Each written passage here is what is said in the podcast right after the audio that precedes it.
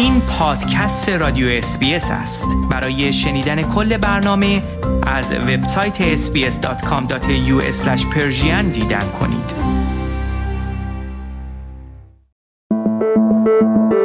خورشت تکنولوژی. خورشت تکنولوژی یک پادکست هفتگی به زبان فارسی از رادیو SBS فارسی است.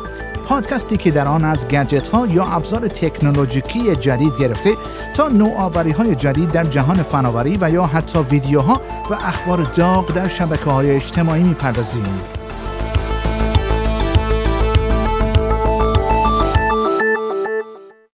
هکرهای چینی به سیستم های کامپیوتری دانشگاه ملی استرالیا یا ANU که یکی از معتبرترین دانشگاه های این کشور است نفوذ کردند. به گزارش ABC، سیستم دانشگاه ملی استرالیا اولین بار سال گذشته مورد حمله اینترنتی قرار گرفته بود. این دانشگاه در بیانیه ای اعلام کرده است که در طول ماههای گذشته مشغول همکاری با آژانس های اطلاعاتی بوده است تا این تهدید را رفع کند. آنگوس تیلر وزیر امنیت سایبری استرالیا می‌گوید مرکز امنیتی سایبری این کشور در حال همکاری با این دانشگاه است تا دسترسی هکرهای چینی به سیستمهای آن را قطع کند. پیتر جنینگز مدیر اجرایی مؤسسه سیاستگذاری استراتژیک استرالیا می‌گوید این رخنه اینترنتی در سیستمهای دانشگاه ملی استرالیا وضعیتی بسیار جدی و غیر قابل قبول است. وی می‌گوید شاید دانشگاه ANU باید در زمینه امنیت کامپیوترهایش بهتر عمل می کرد و چیزی که خیلی باعث تعجب می شود این است که شنیده می شود هکرها هنوز به سیستم این دانشگاه دسترسی دارند. وی می‌گوید همه چیز در مورد سرقت مالکیت معنوی است. این بخشی از کارزار چین در عرصه بین المللی برای سرقت اطلاعات از مراکز آموزشی و تجاری در سراسر جهان است. دانشگاه ملی استرالیا اعلام کرده است تصور نمی کند در این رخنه اینترنتی اطلاعاتی دزدیده شده باشد. ولی آقای جنینگز می‌گوید این دانشگاه نباید در این باره خیلی مطمئن باشد. وی معتقد است این غیر ممکن است که هکرهای چینی سیستم این دانشگاه را هک کرده باشند ولی به هیچ اطلاعاتی دسترسی پیدا نکرده باشند. آقای جنینگز می‌گوید این زنگ خطری برای تمام دانشگاه های استرالیا است. تا اقدامات لازم را برای حفظ امنیت خود در برابر چنین هکرهایی به عمل آورند. پروفسور گرگ آستین از مرکز امنیت سایبری استرالیا در دانشگاه نیو ساوت ولز می‌گوید هکرهای چینی احتمالاً در پی دستیابی به اطلاعات دانشجویان بین المللی هستند. وی می‌گوید دولت چین در تلاش برای پیدا کردن افرادی است که آنها را فاسد قلمداد می کند تا بتواند خانواده افرادی که مجرم قلمداد می کند را پیدا کند. آقای جنینگز می‌گوید دانشگاه ملی استرالیا باید به پرسش های زیادی در مورد این رخنه اینترنتی پاسخ دهد از جمله اینکه این حمله چطور رخ داده است و این دانشگاه اولین بار چه زمانی از آن مطلع شده بوده است و اما خبری در مورد پرینت سبودی یک خانواده فرانسوی اولین خانواده جهان خواهد بود که در یک خانه تولید شده توسط یک پرینتر سبودی زندگی می کند. این خانه چهار خوابه نمونه اولیه طرحی بزرگتر است که هدفش ساختن سریعتر و ارزانتر خانه هاست. پرینت سه‌بعدی این خانه 54 ساعت طول کشید و سپس پیمانکاران در طول چهار ماه درها، پنجره ها و سقف آن را تکمیل کردند. ساخت این خانه 176 هزار پوند هزینه در برداشت که 20 درصد کمتر از ساخت آن توسط روش های رایج ساختمانسازی است. اکنون تیمی که این خانه را پرینت کرده است می‌گوید می‌تواند خانه مشابه را فقط در مدت 33 ساعت پرینت کند. انتظار می رود ساخت خانه با استفاده از پرینترهای سه‌بعدی تحولی در صنعت ساختمانسازی ایجاد کند.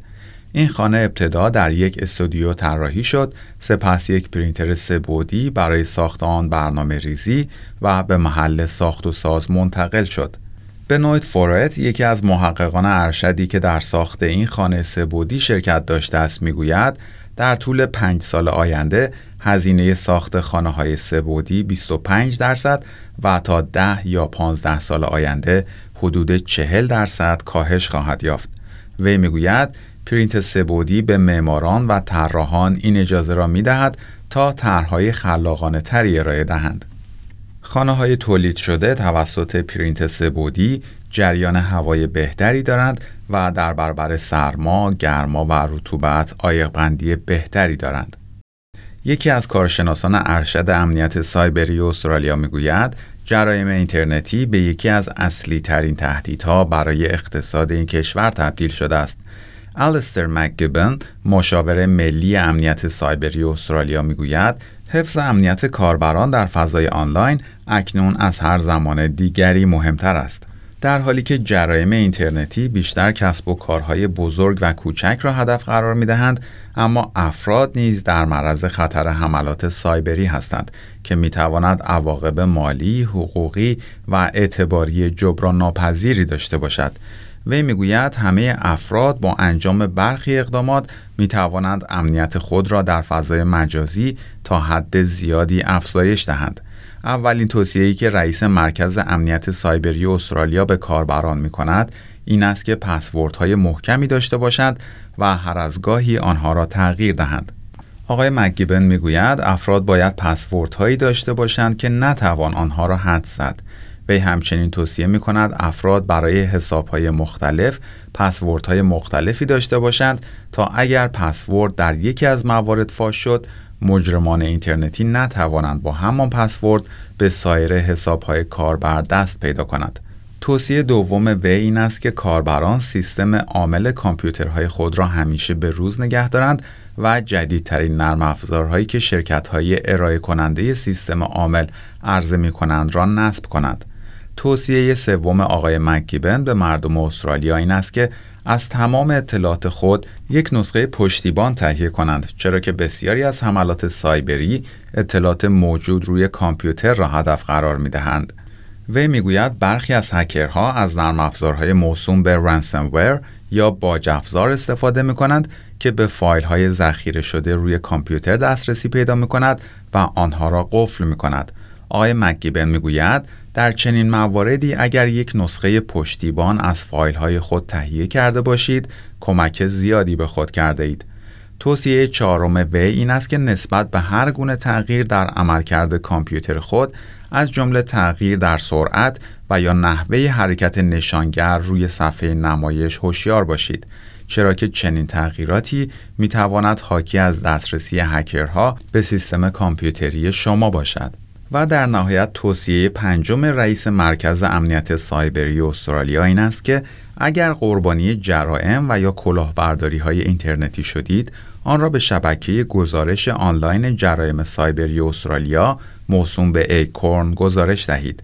وی به کاربران استرالیایی توصیه می کند که برای دریافت توصیه های بیشتر و یا گزارش موارد زورگویی اینترنتی و یا محتوای نامناسب اینترنتی به سایت eSafety مراجعه کنند. و خبر آخر برنامه خورشت تکنولوژی این هفته دولت استرالیا برای دوره آزمایشی صدور نوعی ویزا را شروع کرده است که به شرکت های تکنولوژی و نوآوری این کشور اجازه خواهد داد تا بتوانند استعدادهای مورد نیاز خود را از کشورهای دیگر جذب کنند. هدف این ویزا که تحت عنوان برنامه استعداد جهانی یا Global Talent Scheme صادر خواهد شد بیشتر جذب استعدادها در زمینه تکنولوژی عنوان شده است. این ویزا در قالب ویزای موقت کمبود متخصص یا Temporary Skill Shortage و برای یک دوره آزمایشی دوازده ماه صادر خواهد شد.